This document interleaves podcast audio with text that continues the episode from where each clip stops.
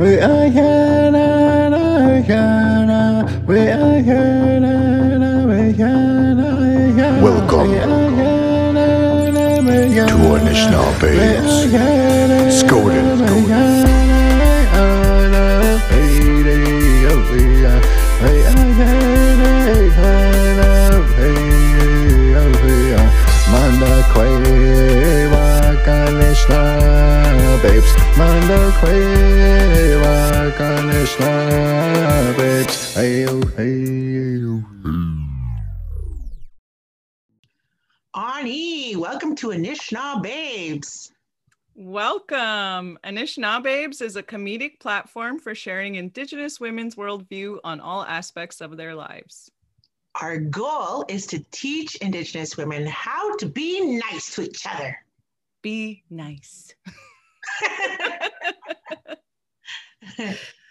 so, yeah, our goal is to um, empower each other, right? And to share with each other and teach each other, and so that we can all heal together. Absolutely. and talking with like healing, I don't know if we are ever fully healed. We help each other even when we are going through our own tough times. Absolutely. And what we just want to do is just have, you know, regular community conversations. Some of our topics in upcoming episodes will include empowerment, decolonizing sex, Indigenous women entrepreneurs, self love, grief and healing, sleep and dreaming, decolonizing sexuality through art, beadwork, cultural identity, and this is just to name a few. Awesome. Sounds like a really great lineup. So, you want to give us a short intro of who you are? Yeah, for sure. Ani, Stephanie Ponglish, Dishnikas, Wikwemikong, Minon, Skamak, Don Jaba, um, Zed Dodem, and Toronto, Megwandida. Uh, my name is Stephanie Ponglish. I currently reside in Toronto, and I am from Wikwemikong and Skamak. Awesome. Kimesh. Bojo, benesti kwen dishnakas, wasi and dodem, odawa nishnabe kwe and dao, Nijon de medeo, wikwam kong don jaba. So my name is Liz, and I'm also known as Shans. Um, I'm an Ojibwe Odawa Potawatomi woman from Wikwem Kong unceded territory. And we want to welcome you to laugh with us, learn with us, heal with us, Heal us. with us. Heal. Heal. And we want to laugh along the way. Yeah. and yeah, we're yeah. so happy that you're here to join us. So check out today's podcast.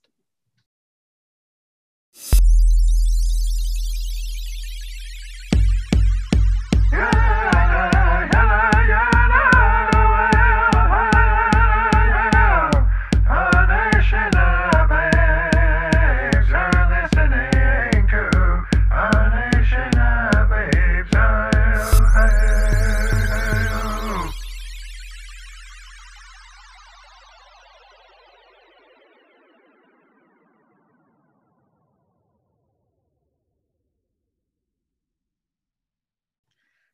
on Anishinaabe Babes, we welcome Dr. Kim Tallbear, who is an associate professor, Faculty of Native Studies, University of Alberta, in Canada Research Chair in Indigenous Peoples, Technoscience, and Environment.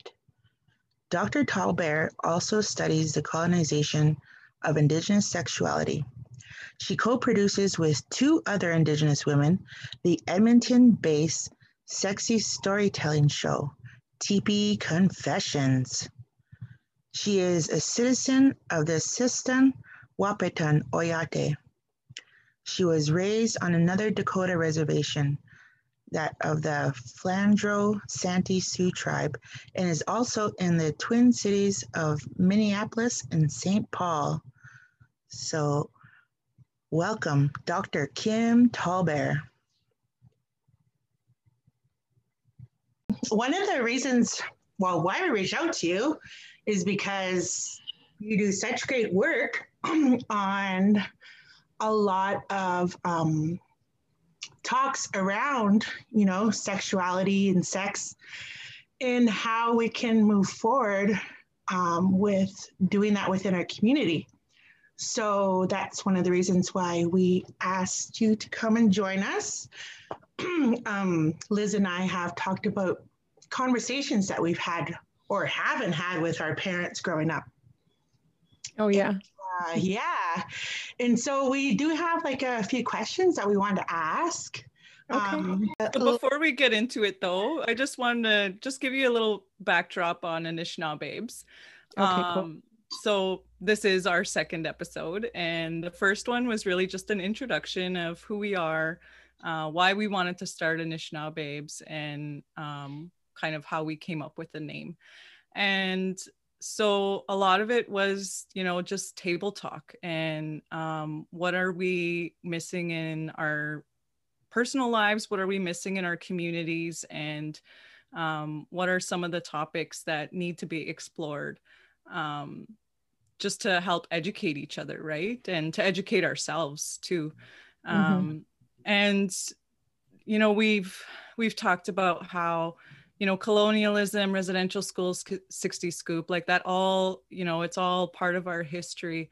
Um, but we want to move forward, and we don't want to spend a lot of time with with that because we know our history but we want to focus on empowerment and women empowering each other and women teaching each other sharing with each other and really helping each other to heal and um, so that's really kind of the basis of Anishinabes and um, using humor, right? So laughing and joking, and you know that it's um, these are serious topics, and some of them, you know, are taboo in our communities, but we can we can laugh together. We can you know share with each other, and it doesn't have to be so scary as long as we move through it together.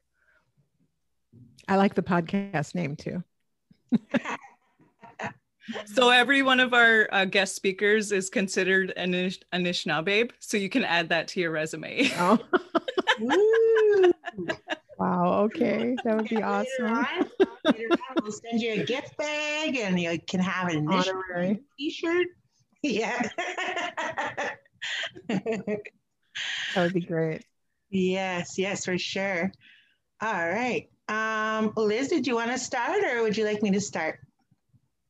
Uh, let me see. Oh, yes. So some of our questions. Um, how old were you when you started analyzing monogamy?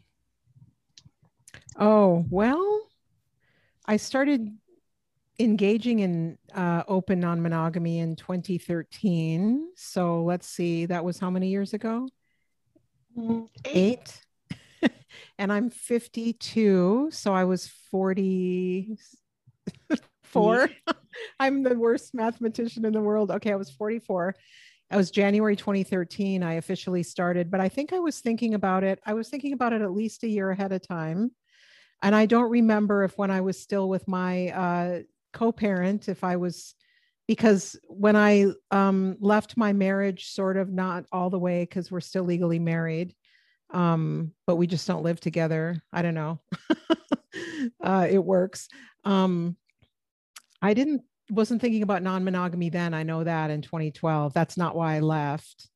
Uh, or why I, you know, though I've written about that elsewhere, the whole structure of settler marriage, uh, which I couldn't have put into words back then. I didn't realize that that's not him that was bothering me. It was the structure that was bothering me. He's a great friend and a good person. Um, so I think, you know, and I don't think I ever thought about it as a, a younger person. I will say, in retrospect, I can look back to my early 20s now and I realize that I have always had um, probably a talent for doing open non monogamy. I am not a terribly jealous person. I remember thinking I should be jealous and acting jealous at certain points, but it felt fake. Like I didn't feel like, why am I? I'm not really into this, but I must be a bad person if I'm not jealous, right? um, and I also, before I had a serious relationship, this is the language I would have used in my early 20s. I remember I was seeing three people at one time at one point when I lived in Cambridge, Massachusetts. And I remember thinking, gosh, I should feel bad about this. Why don't I feel bad about this? I must be an immoral person, but this really doesn't bother me. You know, I'm like totally fine juggling these three relationships and I don't know. Like, and then I met somebody that I fell in love with, and then I thought, oh, now I'm supposed to be monogamous. So I was, but uh, I don't know if that's an answer to that question. no, that's a great answer. Yeah. um, I think I was probably, um, probably about five, six years ago is when I started questioning it myself. Um, but sort of like you, I too wasn't that jealous because um, I remember my husband, like very good looking guy, tall, you know, um, a lot of women admired him and men. And uh, I remember him going to the bar and he came back and he was kind of like shook. I was like, what's wrong? and he goes, he goes, see that lady over there? He's like, she's trying to pick me up. He's like, she wants to buy me some drinks. I was like, oh yeah, I was like, order two, man. Make sure she gets me one. he was like, you're not jealous. I was like, why should I be jealous, man? I, I trust you. But um, yeah. yeah, after when I became single, um, when our marriage ended a couple of years ago, that's when I wanted to explore it a little bit more. You know, I want to question monogamy a little bit more and learn more about, you know, the historical factor behind it and you know what did our indigenous communities do before yeah. i've read some stories but um yeah it's it's just an interesting topic to explore I think a lot of the details of that history too are have been left out, right? Like we can look at the anthropological record, but you got to always kind of take that with a grain of salt, right? Because the anthros had their own agenda, their own civilizing mm-hmm. agenda, right? Um, but there is stuff in the historical and anthropological record about what you know non-normative sexuality as settlers would think about it now right? Like so stuff that didn't fall in line with what their sense of ethics and morality were and they were of course christians really uh, in the americas. Um but yeah i think there's uh, it this is what i want to do in the next year when i'm writing my next book. I want to go dig through some of the uh, archives and and look for um, what was being said about the way that indigenous people related because i know i come from a non-monogamous people. Men had multiple wives. Um, there's uh, some evidence that divorce as we would translate it in english was flexible that women could and they weren't tied economically to the men right? They had a different kinship network and a system of support for them and their children. So leaving a man would have been a lot less risky than it would be for a lot of women in marriages today. So I really, yeah, I do really want to investigate that. Um, and not just take for granted, you know, what the anthros tell us or what the non-native historians tell us about how our ancestors related. Excellent, awesome. Uh, I guess I will do the next question. So, who okay. who was one of the main influence influencers in your life that kind of helped you to get into this type of work that you do? Uh, you mean the academic work broadly or writing about non monogamy in particular? I guess writing about non monogamy in particular. Mm. You know, I started my blog anonymously, The Critical Polyamorist, in 2013. Um, because I knew I wouldn't, I if I was going to think seriously about it in a really focused way, I had to write about it because I don't have hobbies. I like everything becomes work to me because I love my work and it's I don't know I just get a lot of enjoyment out of analyzing and, and researching. Um, but I don't remember, like, I, I definitely remember going to polyamory meetups in 2013 when I started. Um, and there's, and I was in Austin, Texas. There's a lot of non monogamous there. There's polyamorous, there's swingers, there's people in the kink community. It's very open. Uh, and in the Bay Area, it was that way too. But when I lived in Berkeley and San Francisco, I was married monogamous, right? So I was aware of it in the background, but it wasn't something I was engaged in. And I'm trying to think if in that community, though, everybody was not everybody was white, but Austin, the poly polyamory community was pretty white. There were some people of color, but a lot of the meetups, people were talking about, yeah, it's so white. How do we diversify? And I just remember thinking pretty quickly, uh, this is better. You know, this is enabling me to question monogamy, but this is still kind of colonial. Mm-hmm. Um, it wasn't really challenging settler colonialism what they were doing. Their relationship norms and their family norms were not really still in line with i think indigenous family norms that are really stigmatized but i don't stigmatize them and so yeah i'm I, you know i read the books that everybody reads but they're all written by non-native people of course mostly white people middle or upper middle class people. So it's a class and race thing.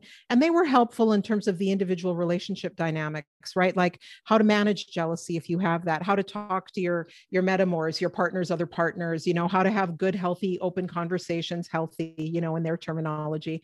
Um but yeah in terms of thinking about i would say that sort of combining um, thinking about non-monogamy with being critical of colonialism uh, some of the writing that was helpful was some of the other indigenous academics so but it wasn't writing on polyamory it was really more um, academic literature on indigenous sexualities and that would be kehaulani Kauanui, who uh, is Kanaka Maoli. She teaches at Wesleyan in Connecticut, and she writes on indigenous sexual sexualities in Hawaii in her in her work. And then there's some other Pacific studies scholars as well who I need to read this year. But there wasn't a lot out there on being indigenous and doing non-monogamy in a way that's um, articulating contemporary forms of non-monogamy with thinking about what what did our ancestors do and how they related. There wasn't really anything out there. So. is there anything out there now? Well I mean let's see in a uh, who else is writing on this besides me? I mean, again, you can go to the academics, you know, um, uh, which there's only a few. I would say there's not a lot of tackling non-monogamy in Indigenous studies.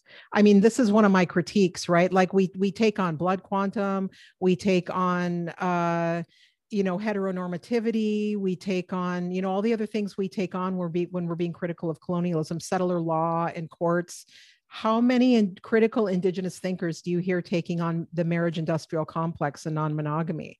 You know you still see bunches of native people especially as we kind of aspire to be class mobile having white weddings you know being all over facebook trashing people for looking at somebody else or you know cheating. I hate that word right? Like all this kind of monitoring people right? Our partners desires and and trash talking people who are not like you know monogamous. And um so yeah i don't know that there's that much out there really. I, would love to know about stuff. I do get emails and messages now from indigenous people who hear me speak and talk and podcasts or whatever uh, who write me and say i'd really like to do this or explore this and i can't. You know i'm I'm married and I care about my marriage and I don't want to upset my family or my elders wouldn't approve or I might get emails from young and they tend to be younger indigenous people, right?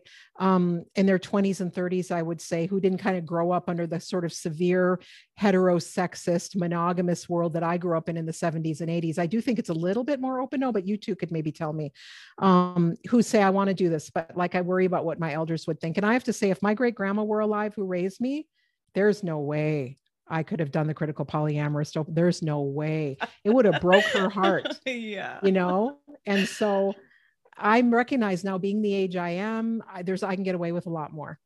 Mm-hmm. So mm-hmm. and I make my own money, you know. I don't I'm not reliant economically on somebody else.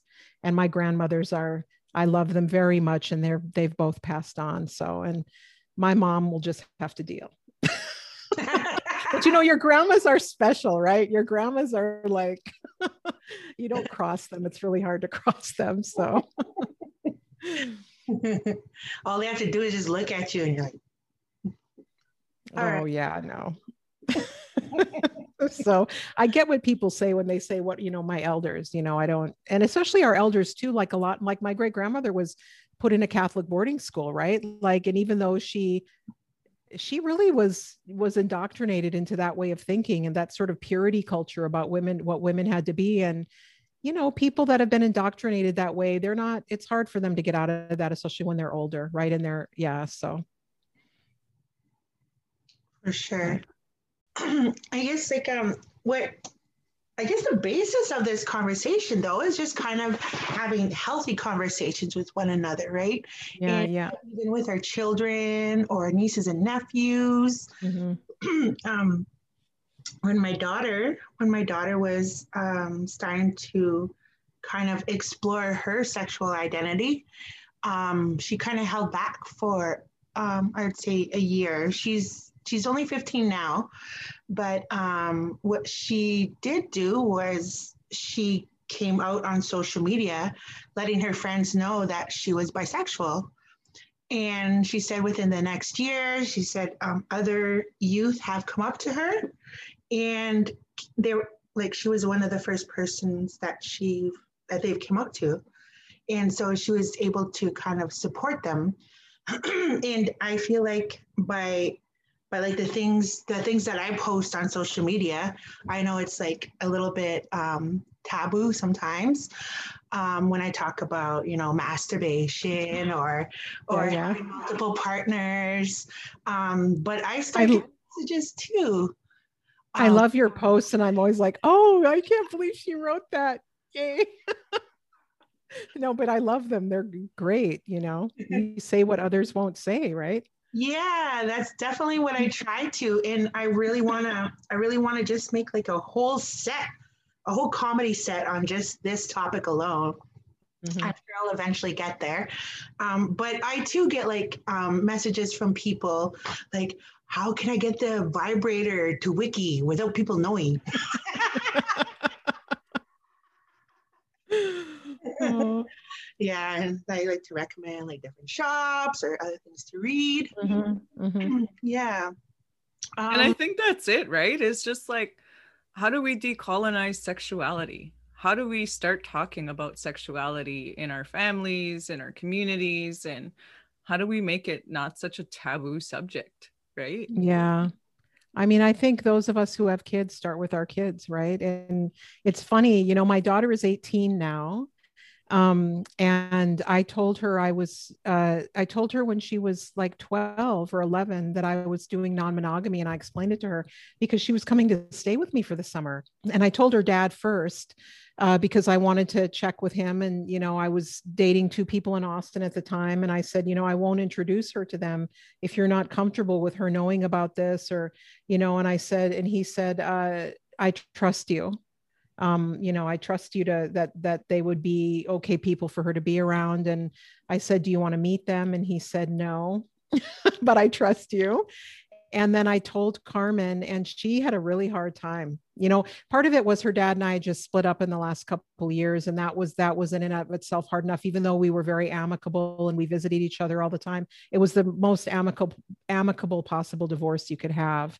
Um but it was hard for her. And uh, it by the time she was 15 though she told me it i didn't understand then mom like i i didn't understand but but i do think a lot of that was that breakup. I've also read uh, polyamory books where people grew up in polyamory uh, and they said it's just the most natural thing. I don't understand this other way that people live right? So i think if you you if you tell kids from the time they're very young and they come to see it as natural there are books out there on this and they see your different partners and your friendship networks coming through your house um, and these relationships being caring and consensual and healthy you know I, I kids are fine right? They'll take that to be normal. So I, I think more than the polyamory it was that abrupt shift in our lives that was hard for my daughter. But by the time she was 15 she said you know your polyamory mom even though she said i'm i think i'm monogamous that's what she said at the time. She said it's taught me that i don't have to have one group of friends. Like i'm not going to be in cliques. I'm going to eat lunch with these kids this day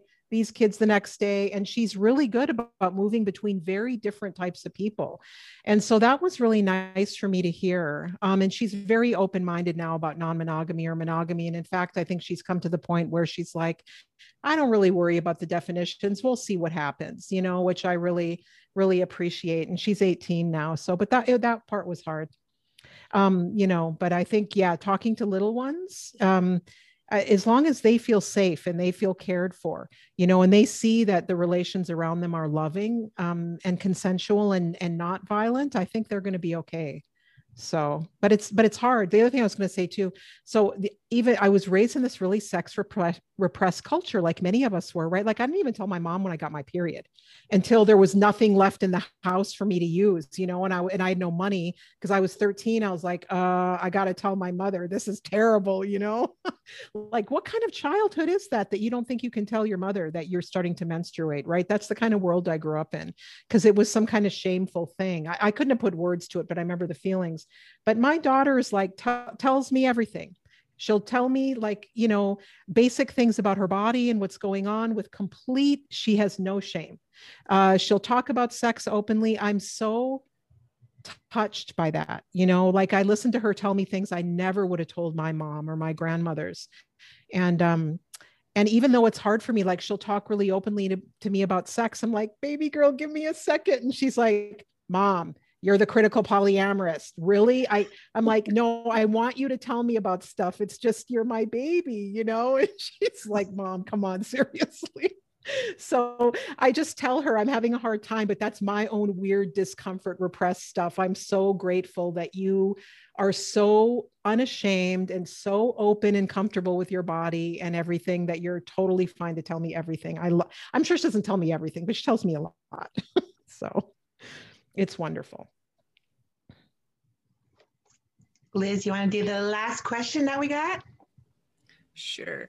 So uh, your May 8th, 2020 Tipi Confessions in Toronto, the Indigenous Worldview was canceled last year due to the pandemic. Yeah. And so we can see that summer 2021 is going to feature Tipi Confessions turned online. Yeah, turned on online. Yeah, yeah. I was going to so, say, Stephanie, you have to come do Tipi Confessions with us at some point. Yes. yeah, yeah. I'd love to. So yeah, can you so share any details about that or any information? Well, the call's open for performances. I can't remember what the deadline is. Does it say there? And March 31st. March 31st. We'll probably extend that because that's next week, right? Yeah. yeah. So uh, we're going to do that online with um, unfortunately for us, fortunately for her, our co-producer uh, Tracy Bear, who's an assistant professor at University of Alberta, is moving to McMaster, and we are so we're going to do uh, the Tipi Confessions joint between her program at McMaster and and us at U of A, and as sort of an effort to extend our kin relations, right? And so we do do shows across Canada already, uh, and I think because this will be online, this will really enable us to see how the virtual online show goes. But our we do calls for performances, and usually we do about four performances. If we did 12 to 15 minute performances, we would have four per show, two in each uh, part of the show, um, and with an intermission in the middle. And we read anonymous audience confessions in between the performances. Sometimes, though, we do more than four performances. Say if we have burlesque dancers, you know, their performances are much shorter than 12 minutes. So we may have a two or three burlesque dancers in a unit. And then, you know, we've had sexy storytellers, we have had comedians, we've had uh, like a rope demonstration uh, on stage, we've had skits, um, we've had a hula hoop, a really amazing young indigenous hula hooper from Edmonton. That was really cool. So we're really open about what our performances look like. So, and then this will be the first time online, but our parent show, Bedpost Confessions in Austin, Texas, who, who kind of contracted with us to use this template and indigenize it, has done an online show. So we have a sense of how that'll go. So we will pre-record performances and um, I'm not sure how we're going to work the confessions yet, but my co-producer Kirsten Lindquist, who's a PhD student at U of A, is really fantastic at the kind of online production. So we'll figure it all out. We still want to do confessions and everything like that. So awesome. Yeah, yeah, it'll be really fun. I'm really looking forward to it. Me too. Yeah. yeah so yeah, submit something, Stephanie, if you want to do a yeah do a for sure. Stand up. It would be really cool. Yeah, yeah. So well, I think that's all the questions that, that we is, okay. have. Um, we're we're very very happy that you were able to share some time with us today, Jimmy Yeah. Um, You're welcome. Well, I look forward if you find any other Indigenous non-monogamous people who want to be open about it. I know they're out there, but not everybody's as much of a mm. blabbermouth as I am about their lives. so I am really interested to know. They come out of in like natural conversations, and it's like, yeah, they're like, I, you know, it almost some of them are starting to be like, I, it doesn't feel natural, you yeah. know, and um, and they're saying, you know, how did we live? And we have these conversations mm-hmm. and about exploring it. And like, and there's there's websites you can go to. There's information yeah. There. Yeah. You know, there's a lot out there on how to manage the interpersonal parts of your relationship. You know, how to deal with the dynamics. What's not out there is how we can understand this in relationship to our own Indigenous histories. Right. That's what's not there, and I think that piece is really important. Um, you know trying to figure out what the relationship wisdom of our ancestors was because i think there's a lot we can learn when you know people were thinking about living more in community and where you shared amongst community and that might also mean that you shared partners you know and in mm-hmm. fact we know that that happened mm-hmm. uh, and also but the other thing is we don't always know if those marriages like all of all of those marriages might, might not have been sexual marriages you mm-hmm. know but they were about caretaking family or partners right so i think there's a lot for us to find out that where we can help move away, that can help us move away from these these kinds of settler forms of relationships that are about property and control and censoring people's desires you mm-hmm. know they're really anti-relational i think settler sexuality and, and family is um, very based around property and control. And so, yeah, I really want to figure out uh, using how to use non-monogamy as a way to get away from those kinds of values too. But in in so doing, you know, figuring out figuring out how to indigenize it. What does that look like? I don't know yet. I'm still trying to figure mm-hmm. that out. I'm trying. So. I'm trying to figure out comedy on how to indigenize porn. good luck. I good luck. I will be watching. Very interested. One one talking about where I uh, go to a powwow, and um, I I actually the first time I told this joke I was in Wiki, and I was talking about how like I was desiring this one drummer, and uh, after he was done singing, him and I make eye contact, but instead of getting nervous, like I I lean back a bit and I hit the canopy pull, and instead of getting nervous, I just start going down the pole like a stripper. and I said, and then with my lemonade, I just pour it all over myself.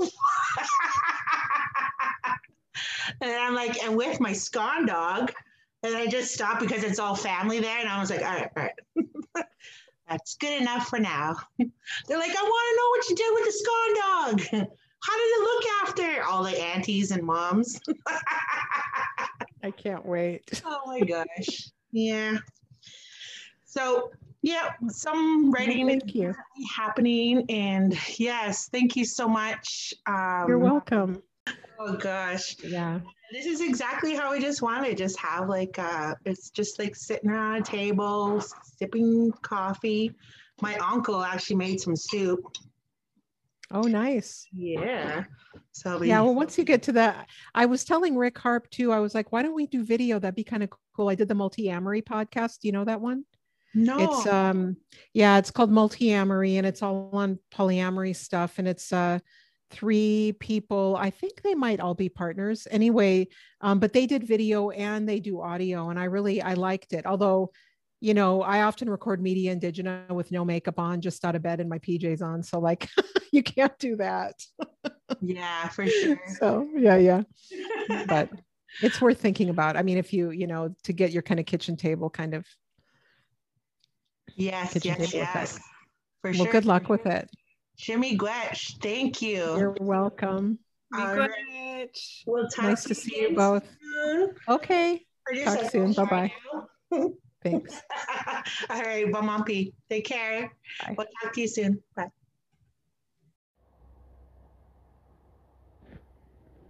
Again, we want to say chimigwech to Dr. Kim Tallbear for sharing with us today, and also want to send out shout outs and miigwech to Bryden Guiscoenzi and Sacramento Knox for the music files.